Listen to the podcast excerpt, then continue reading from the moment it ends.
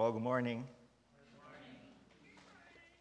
I was asked earlier if I prefer this weather to last week, and I certainly prefer this one this week. Because uh, last week's weather is, you, you guys got a preview of what it's like in the Philippines half of the time. Yeah. And some of you are probably wondering, oh, it's not so bad then, it's just half of the time. Yeah, it's the hot season, but and then after that, it's the hotter season. I told you last time. and so, in the city where I'm from, the record I think was uh, 51 degrees. 51 degrees. So I was asking, 46? Are you serious? So 51 degrees. It's almost the temperature of a rare steak, isn't it? so you go out, take a shower, and you're already rare, you know. Uh, you're already sweating, actually, and, uh, and it's sticky. It's sticky there, you know you breathe the air and uh, you're almost like baking uh, from the inside. But uh, we find ways to thank the Lord. He's still good. Uh, that's why our color is like this, you know. Medium rare, the color. You guys are half baked, a lot of you. but uh, yeah, we praise and thank the Lord for, um, uh, for, for this relationship, for this opportunity that He's given to us. And um, I don't know, Pastor, Pastor Dennis, he always invites me when he's out, no, in a way. I pray that he's uh, doing all right. Um, I, I, heard you guys are going through a series in the, in the Psalms. Uh, one of the things that the Psalm taught, Psalms taught me was that God is our teacher. He's our teacher. He's not only our Father, He's not only our God, our guide, our companion, He is also our teacher. Psalm 25 says that, To you, O Lord, I lift up my soul. O my God, in you I trust. Let me not be put to shame. Let not my enemies exult over me. Indeed, none who wait for you shall be put to shame. They shall be ashamed who are wantonly treacherous. And listen to this. He said, Make me to know your ways, O Lord. Teach me your. Lead me in your truth and teach me, for you are the God of my salvation. For you I wait all the day long. So, this, this psalm and many verses, many passages like this teach that uh, God is our teacher. And um, ultimate fulfillment of this was when Jesus came, he came as a teacher, didn't he? He came actually as a rabbi, and he called people to become his disciples, mathetes. That's, that's the word for learners, right? He called people to become his learners, to learn from him. He invited people to come to him, those who are weary and, and heavy laden, and he, will give them rest. And he, he, he teaches them the, the path, the, the way to life. He said, I am the way, the truth, and the life. And, and part of the the meaning of that Jesus is the truth is that he, he tells us the truth about what it means to be human. He, he, he, we, we, we all know that Jesus is truly God and he is truly human. When he came here, he showed us what it means to be truly human. We don't know what it means to be truly human. Because from page two of the Bible, we have sinned and we have forfeited the life that God has designed for us, right? And all we knew was a life that is, well, actually, the Bible describes the life that we have as a dead life. We're spiritually dead, all of us born that way. And so we don't know what it means to live, live, right? But when Jesus came, he was more, he was alive. He was walking with God, he was walking in the Spirit. He showed us how to live, he showed us what it means to live as a human being under God's authority. He teaches us, and He invites us to be His disciples. Right? And there's no better time to be a disciple of Jesus than right now. I'm really glad that we can gather like this. It's about time, isn't it? the, you know, we, we, can, like Brad said, you know, we can, we can look each other. You know, in the Philippines, we, we are very nonverbal, right? Our culture is very nonverbal. Like, in, in here, what you say, that's it. That's, you know, that's what you mean, right? In the Philippines, it's not like that. We have to look at the body language. We have to look at the face. Sometimes people would say yes, but actually they're saying no through their facial expression, right? I mean, it's tough, you know.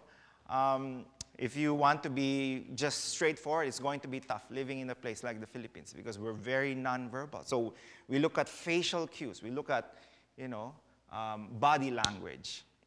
And it's just so good that, that uh, I, I can see you guys, you know.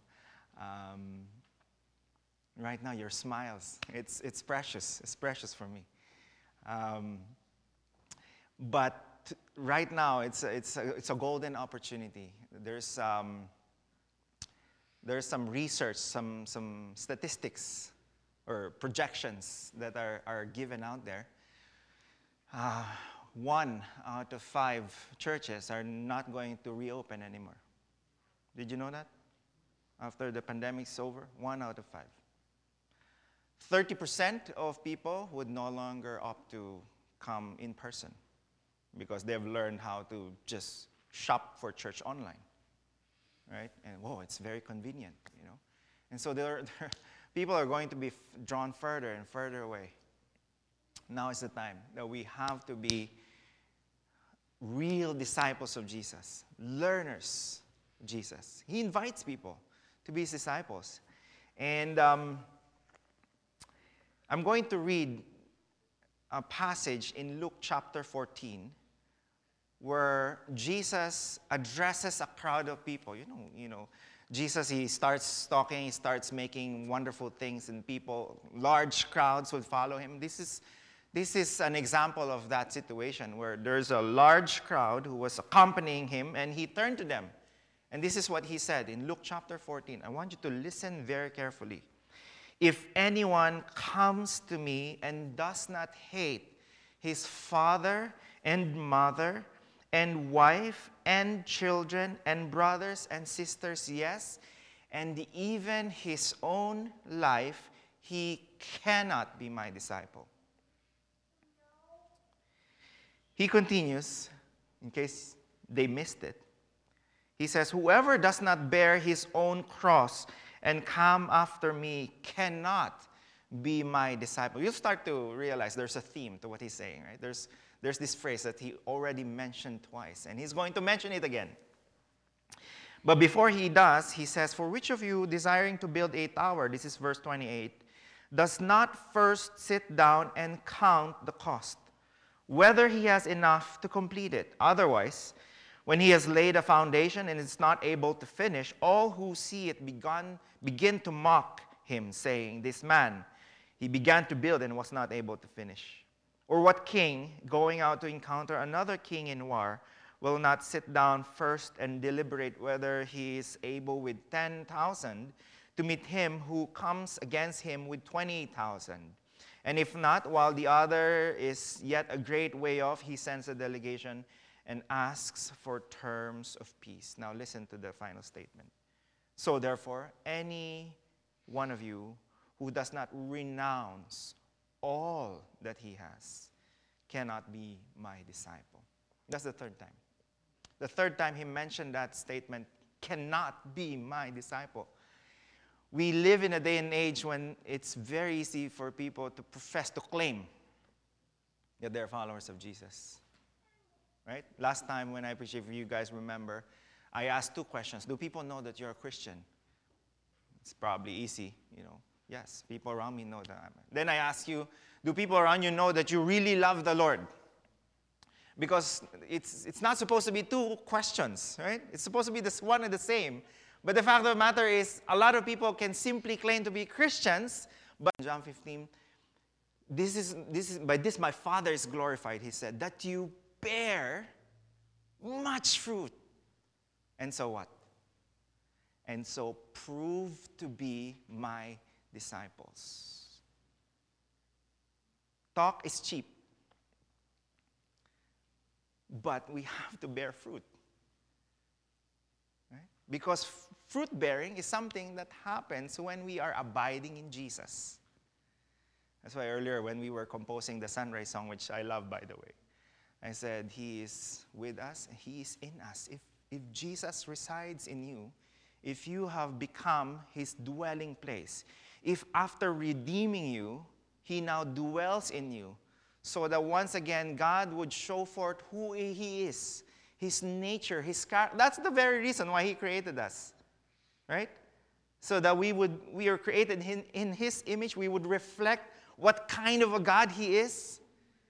If there's an alien from another planet, I'm not saying there is, but like, just, just bear with me. If there's an alien from another planet and they're like, oh, we want to know what God is like, God is like, okay, look at the humans that I've created.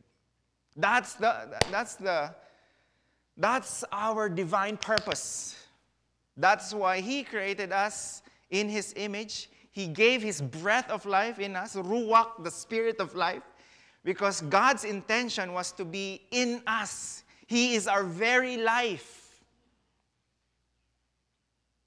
But God gave us the option whether or not we would live that way. That's why He said, okay, you may or may not, but in that day that you eat of that tree, you shall what? you shall surely die. Notice, he said, in that day, in the day that you eat of it, you shall surely die. And a lot of people are confused with this because Adam and Eve lived 900 more years after that. But God said, in the day that you eat of it, you shall surely die. Because what happened, I think, is that the life that was in them, God's very own life, departed from them. And from then on, humanity has been separated, alienated. That's what the New Testament describes it. We're spiritually dead. But God has been planning to restore that life to us, and He did that, and we know that now through Jesus. The mystery, Christ in you. And God was able to restore that life because He first died and paid the penalty. His blood became the sanitizer so that God can once again put His life back in us. That's what it means to be saved. He is our life. Whoever has the Son has life. And this is something that I, I, when I talk to young people, old people, people who claim to be Christians, who are simply passively waiting to receive eternal life in the future, I tell them, no, eternal life is something that you can receive right now. You are dead in your trespasses, but He can make you alive right now. You can start living right now when you receive Jesus as your Lord, your Savior, your Master, you, your King. When, when you decide to enter the kingdom, the King enters into you. What an amazing, only God can think about these things. You can't make this up. He offers, he opens his kingdom again to rebels, rebels, formerly, right? All of us. But the way it works is that we enter into his kingdom, but the king himself enters into you. And he becomes your life. So when you have Him, the life that Jesus has is eternal life. That's why you have eternal life. Indestructible. Did you guys know that? That you have an indestructible life. And you are indestructible until God calls you home. This past pandemic, there's a lot of fear, there's a lot of anxiety. And I had to remind a lot of people guys, you are, you are indestructible. You just continue to follow Him, continue to serve Him, and if He calls you already, then you're home. Aren't you excited about that? Then they realize, okay, maybe they're not sure. Right? Guys, I hope you are excited. I mean, I, I love that song that we sang, actually. My favorite song is Turn Your Eyes Upon Jesus. But then when we sang, cast, I cast all my cares, I realized, oh, that's my favorite song. And then you sang, I love you, Lord. And then, and then, that's actually, that's my real favorite song. So you sang, we sang three of my favorite songs uh, this morning. But that, that song, the, turn your eyes upon Jesus. Look full in his wonderful face. And right now we have a faint view, glimpse of what he's like. We read about him. He is with us. His spirit is dwelling in us. But then in the future, we shall see him face to face. Guys, there's, there's not going to be a better day than that day. I'm excited for that. But in the meantime, we're here. Right? In the meantime, we get to continually learn how to live by His abiding, indwelling presence. He invites all of us to become His disciples. But Jesus says here, if anyone comes to me and does not hate. Don't you?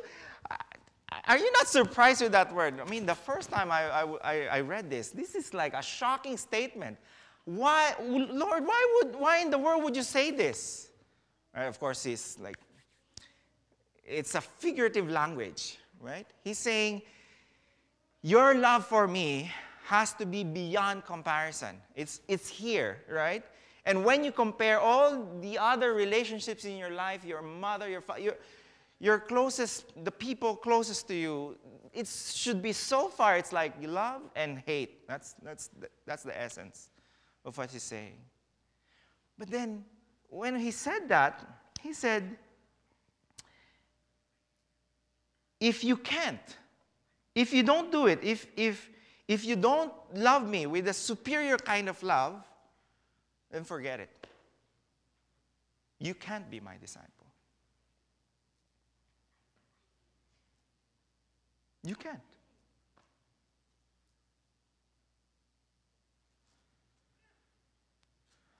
Again, we live in a day and age when we over, superly emphasize the, the freeness of grace. And it is free. Grace is absolutely free. There's nothing that you, you do to, to, to earn, to deserve it. It's all God, right? And yet, Jesus here says, if you look at me and you don't love me with the superior kind of love, then forget it. You cannot be my disciple. Superior love. Everybody say superior love. That's what Jesus demands because that's what Jesus deserves. Right? He is worthy of your unchallenged love, your supreme love, because He's altogether lovely. And we, if we don't have this kind of a love for Jesus, then I wonder do you really know Him? That's why He can speak this way. But then He continues, He said, Whoever does not bear his own cross and come after me, he cannot be my disciple. Right? And nowadays, it's, um, it's a different picture. The cross is a, is a fashion thing, you know, it's a symbol, it's an art, you know, and, and people put it in places that's like beautiful and to enhance the experience, to remind of the, the grace, the forgiveness, and everything. But back then, when Jesus was saying this, they would have been, if they were shocked in the first statement, they would have been more shocked in the second statement. Because to carry a cross, they know what it means, right? A person carrying a cross is a person that is judged you know you're, you're guilty and you're going to the cross and this is this is not the most efficient way to kill someone actually the cross this is actually supposed to prolong the agony of the one who's supposed to die on the cross. This is where we get the word excruciating the cross. It's the most painful, it's torture, right? And the idea is to prolong the dying, you know, to be alive as long as he can be alive so that all the passersby would see that person. And the Roman government is saying, this, that's their billboard, right? This is what happens when you mess up with Rome the cross. So, Jesus, uh, you carry your cross. Whoever does not bear his own cross and come after me, he cannot be my disciple. You're guilty. You're dead. That's when, when you're carrying a cross. And when a person cannot recognize those two things, he cannot follow Jesus. But another thing that this says is Jesus invites us to reckon ourselves dead already. Because you cannot be serving several masters, right? Before we meet Jesus, we are basically the captain of our ship, the master of our soul. And he would have his reign unchallenged. So the first statement, he demands your exclusive, uh, sorry, your supreme love. The second one, he demands your exclusive loyalty to Jesus. You cannot be loyal to him and loyal to any other. In fact, this is, this is how salva- this is the this is how he saves us, right? we, we exchange our deadness to his life. And a lot of people don't understand this. When I was a, a kid, I was presented the gospel and, and, I was just, I was just um, scared of hell. And so hell is scary, and it is true, right? But the fact of the matter is, Jesus proposes an exchange, right? You can either hold on to your life or let it go and receive mine. It's an exchange. It's en- entering the kingdom. That's why the requirement is repentance. First, you acknowledge that you're a rebel, and then you acknowledge that he is king, and then you bend the knee to this king. You return to his kingdom. That's why the gospel is the gospel of the kingdom. Right? The gospel of the kingdom. That's, that's how Jesus started his ministry, proclaiming the gospel of the kingdom. We omit that word now because people don't like the talk of king. People don't like the talk of someone else being the ruler. But that's what it means to receive the gospel, to see the kingdom, that, that, that, that this earth, this, this world, God has created it as part of His kingdom, but we rebelled. We are now rebel territory. Right? But the king comes, right? And if you're watching those epic movies, when the king of the bigger kingdom comes to a rebel territory, it's a scary thing because it's a day of reckoning, right? When the, the king with his army goes to this rebel, the, the gates of this rebel territory, it's, it's not good news first. It's bad news. That means we're going to see if your, your rebellion is going to stand. But the good news is that this king, this mighty, powerful king who's created everything, he is also merciful and he gives a chance to everyone in this rebel territory, this earth, to return to his kingdom. He offers pardon. And He facilitates that offer through paying the penalty of our rebellion, Jesus. But to enter, to return to His kingdom requires repentance, a change of mind, an acknowledgement that you're a rebel, but now you are deciding to submit once again to His rule and reign and to start living under His authority. Not a lot of people understand this. People think, oh, I can just pray a prayer and, and that's it. I have received the grace. No, no, no, no. Hold on, hold on. That's not how Jesus says it. Right? It's, it's this idea of returning under his rule, under his reign. And it involves dying, he says. It involves dying. This is another misunderstanding of the gospel. A lot of people think the gospel spares us from death. No, no, no, no, no. The gospel enables us to die with him so that he lives within us. That's the gospel. You still need to die. Or, or acknowledge your deadness, or however you want to put it. And unless you do that, Jesus says, you can't be my disciple. You either have supreme love for me, exclusive loyalty to me, or you can't be my disciple. That's why you think about it. You, you count the cost. Right? A lot of you probably you have your own house, you're still paying mortgage, right? When you, when you, um, um, when you decided to buy that house, you did not go to, to that house and and say, okay, I like it, we're taking this. No, no, no, no, no. You ask first, right? What's the, what's the total price? You know, what would be the monthly? What's the interest rate? What, you, you make the calculation and you think about whether or not you're willing to pay the price. That's what Jesus is saying here. And he's not talking about buying a house. He's actually talking about the biggest decision you're ever going to make in life, following him, returning to his rule. That is why, finally, he says, and listen to what he said in verse 33. So, therefore, any one of you who does not renounce all that you have, you can't be my disciple. He's talk, talking about total loss. He's talking about acknowledging that he, in fact, owns everything. He's talking about uh, Colossians 1:16, where Paul says, everything was created by him and for him. He's talking about realizing that you are not the owner of whatever it is that you have, but He is. You are a steward. That's how I understand renouncing all that you have. And saying, Lord, whatever it is that you have entrusted to me is going to be for you. That's why when you give your offerings to the Lord, it doesn't mean that the, that is for the Lord and the remaining is for you. When you give your offering to the Lord, that's a token of your recognition that everything is for Him and everything is from Him. That's what it means to live in Christ, to walk in Him.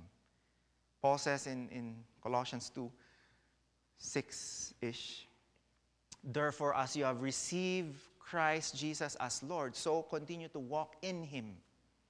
That's different. That's, it's almost like a wrong grammar kind of sentence, right? You don't, how do you walk in someone, right? We understand walking, we understand walking on something, but walking in someone, living in someone, that's, that's an entirely different thing. But to live in Jesus, that's what we are expected to do, right? And living and walking in Jesus involves living and walking for Him, living and walking with Him, living and walking through Him, and living and walking just like Him. That's what you are now empowered to do because Christ lives in you. And a lot of people, when I start talking about this, they immediately realize this is hard, this is tough. No, no, no, no. It's not tough. It's not hard. It's impossible. It's impossible for you to do.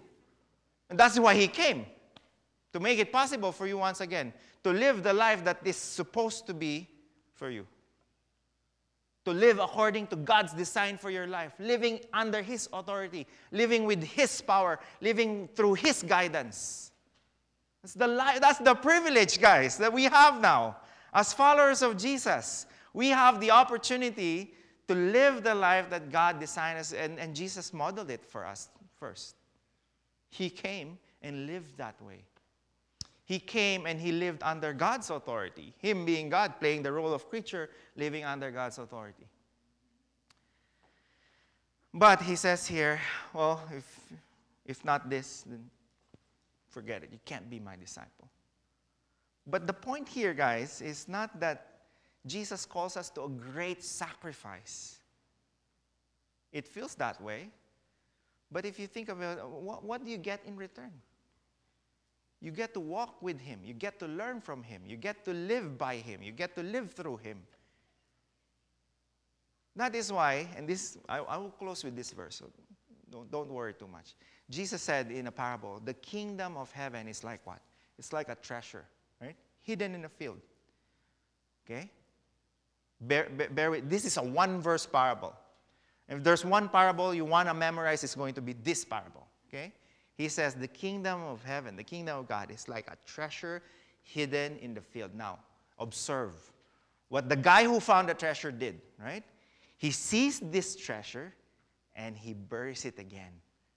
Not because he doesn't want it, but because he wants to go back home and the, the parable says he gladly sells everything to buy this field. What's happening in this parable? Jesus is saying the person who has really seen the kingdom of God sees the value and the worth, and he knows without, eh, without even thinking a lot, he knows that the value of this is infinitely more than whatever it is in life combined. Jesus brothers and sisters, is worthy of everything He calls you to lay down. He is. Can you say that? He is worthy.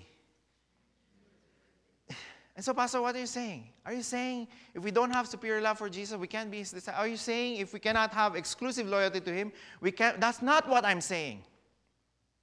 That's what Jesus is saying. I love Brad's prayer that if, if there's anything that would be just coming from me, you can forget about it. But take note of what Jesus would say, is saying here. So this is we are living in a time when it, this we need to challenge people and we need to challenge ourselves. One of the least favorite things that I do is to talk to people and ask them to examine themselves whether they're really in the faith.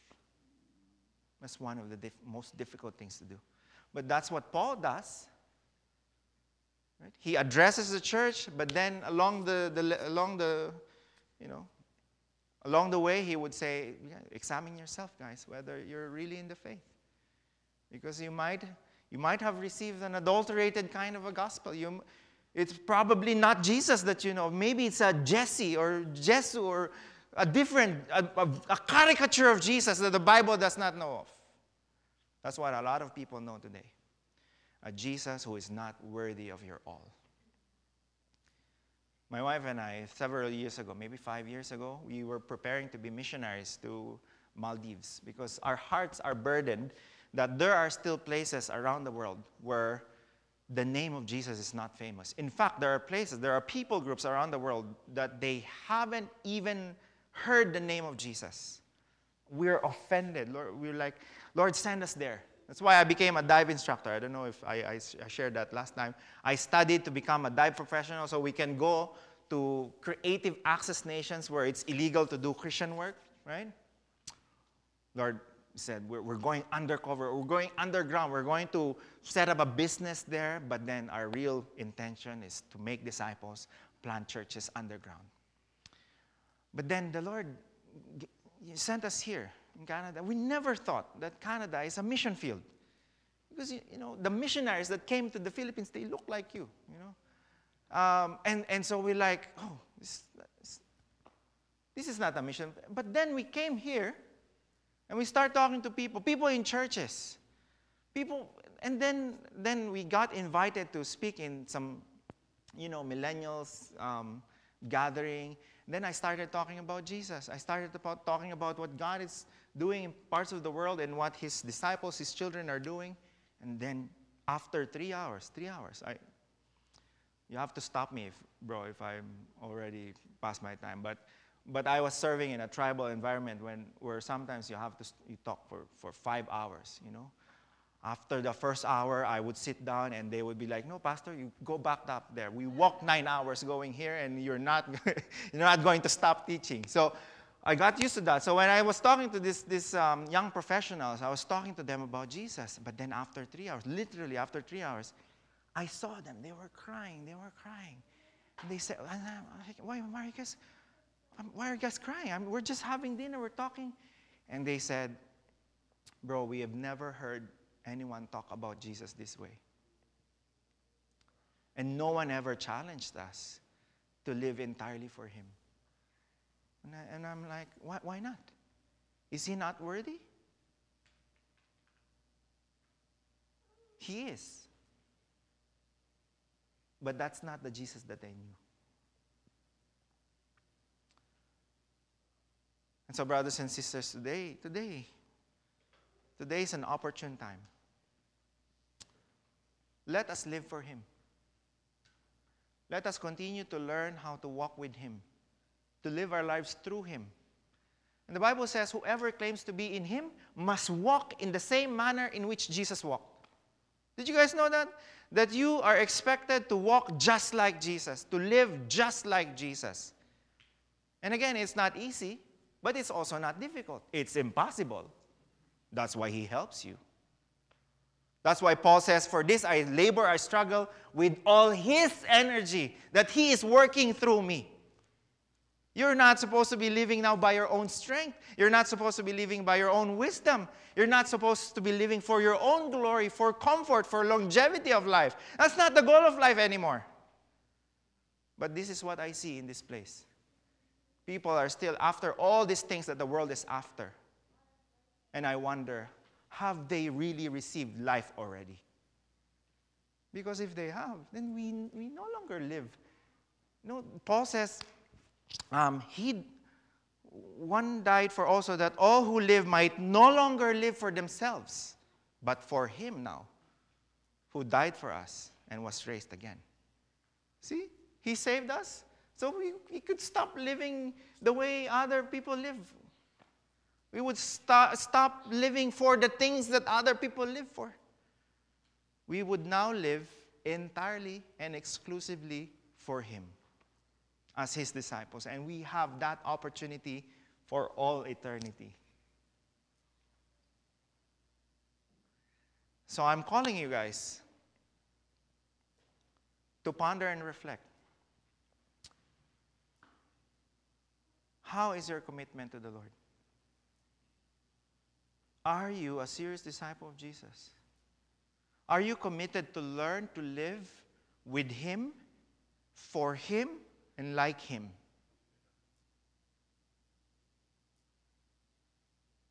Because that's what it means to be a disciple of Him, our great Lord. He is worthy. He is worthy. So let's learn from Him. Let's continue to come to Him. And let's recognize, oh man, this, this thing, I, I don't even have the heart. And that's why the Bible says He gives us a new heart. And when we have this kind of a commitment and love for Jesus, you know what happens? He gives you the ability to love others more. Man, last week or two weeks ago, I was, um, sorry, I said I was going to finish uh, 10 minutes ago, but uh, I just remember this. I, I, I, had this interaction with my wife, and uh, I, was, I was irate. I was angry at something that she did. and then, um, but then I was praying afterwards. I said, Lord, what should I do? You know, I, I know I'm, I'm right, and that it's okay for me to, to react this way, to feel this way. And then God was like, if you did not react just like me, then you have to repent of that because that's you. You see? So I said sorry to my wife. No, no more arguing, no more. It doesn't matter who's right, who's wrong. I said, I'm sorry because how I treated you is not how Jesus would have treated you. That's what I mean. When you have love for Jesus, when you're living for Him, you are now equipped to love others the way you ought to.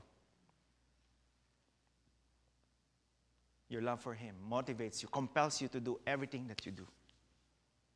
Right? And this is the kind of life that when people see, they would, they would ask, what's, what's up with you? What's wrong with you? What's the matter? What's different about you? Can you tell me? Living our lives as witnesses to how worthy Jesus is.